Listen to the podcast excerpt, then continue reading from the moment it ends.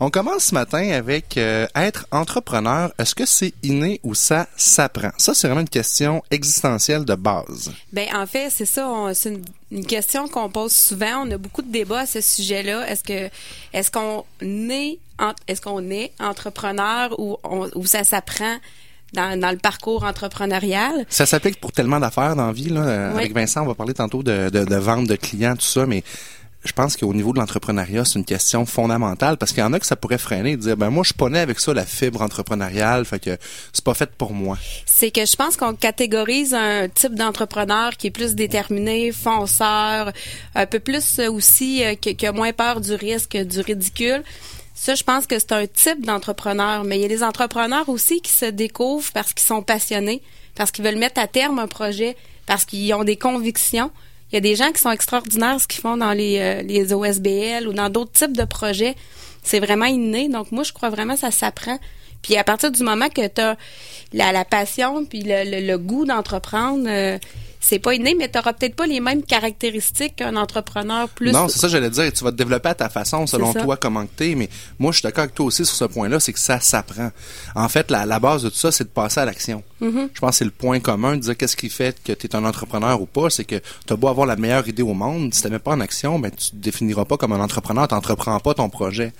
Donc, passer à l'action, on peut tous avoir ça dans nous. Là. Puis on n'est pas obligé aussi d'être un entrepreneur euh, qui euh, jette euh, en parachute, puis que tu sais des fois on a l'impression qu'il y a des, il y en a qui osent énormément, donc on dit ben, moi je suis pas entrepreneur, je ferai jamais ça. Mais c'est à notre niveau aussi. Ben, on en reçoit différents d'entrepreneurs dans l'émission, dans le cadre de, mm. l'émission Entraîne ta fait, puis il y en a différents profils. Il y en a justement qui sont nés avec ça, il y en a qui sont pas nés avec ça, qui l'ont appris sur le, le tard.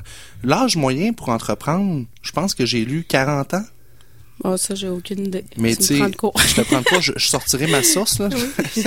Écoute, si je l'ai lu quelque part, c'est sûr, c'est vrai. Non, mais blague à part, euh, ça s'apprend pas nécessairement, ça s'apprend. Donc, t'es pas nécessairement né avec ça, là. Non, c'est ça. Puis en fait, c'est au niveau euh, de l'école d'entrepreneuriat de Beauce, euh, il y a eu un article intéressant, là. C'est euh, justement, là, une, une jeune fille qui, qui descend d'entrepreneur à succès puis elle, elle, se dit, moi, je suis, est-ce que je suis obligée de naître entrepreneur parce que mes parents le sont, mes grands-parents le sont? T'as une pression familiale, on en a parlé. Euh. Elle a dit non, je crois pas parce que dans le fond, pourquoi on entreprend? Parce qu'on a une passion puis on a le goût d'aller vers ça? Mm-hmm. Fait que c'est vraiment à ce niveau-là. Puis c'était. Mais justement, c'est ça. Elle, elle s'est écoutée, mais elle est passée à l'action. Oui, ben en fait, elle a un rêve. Oui, elle parle de son rêve. C'est ça. je trouve ça vraiment nice. Ça veut, tu sais, tu peux dire qu'il y a une grande pression familiale de vouloir euh, reprendre la business, etc., etc., Elle, sa passion, son rêve, c'est de dire, je c'est un fleuriste qu'elle va ouvrir, je pense, une petite boutique de fleurs, puis elle en parle dans l'article. En tout cas, c'est la chance d'aller lire ça sur le eebose.com. Euh, donc, c'est un article de blog sur, euh, on le circulera sur notre page Facebook. Oui.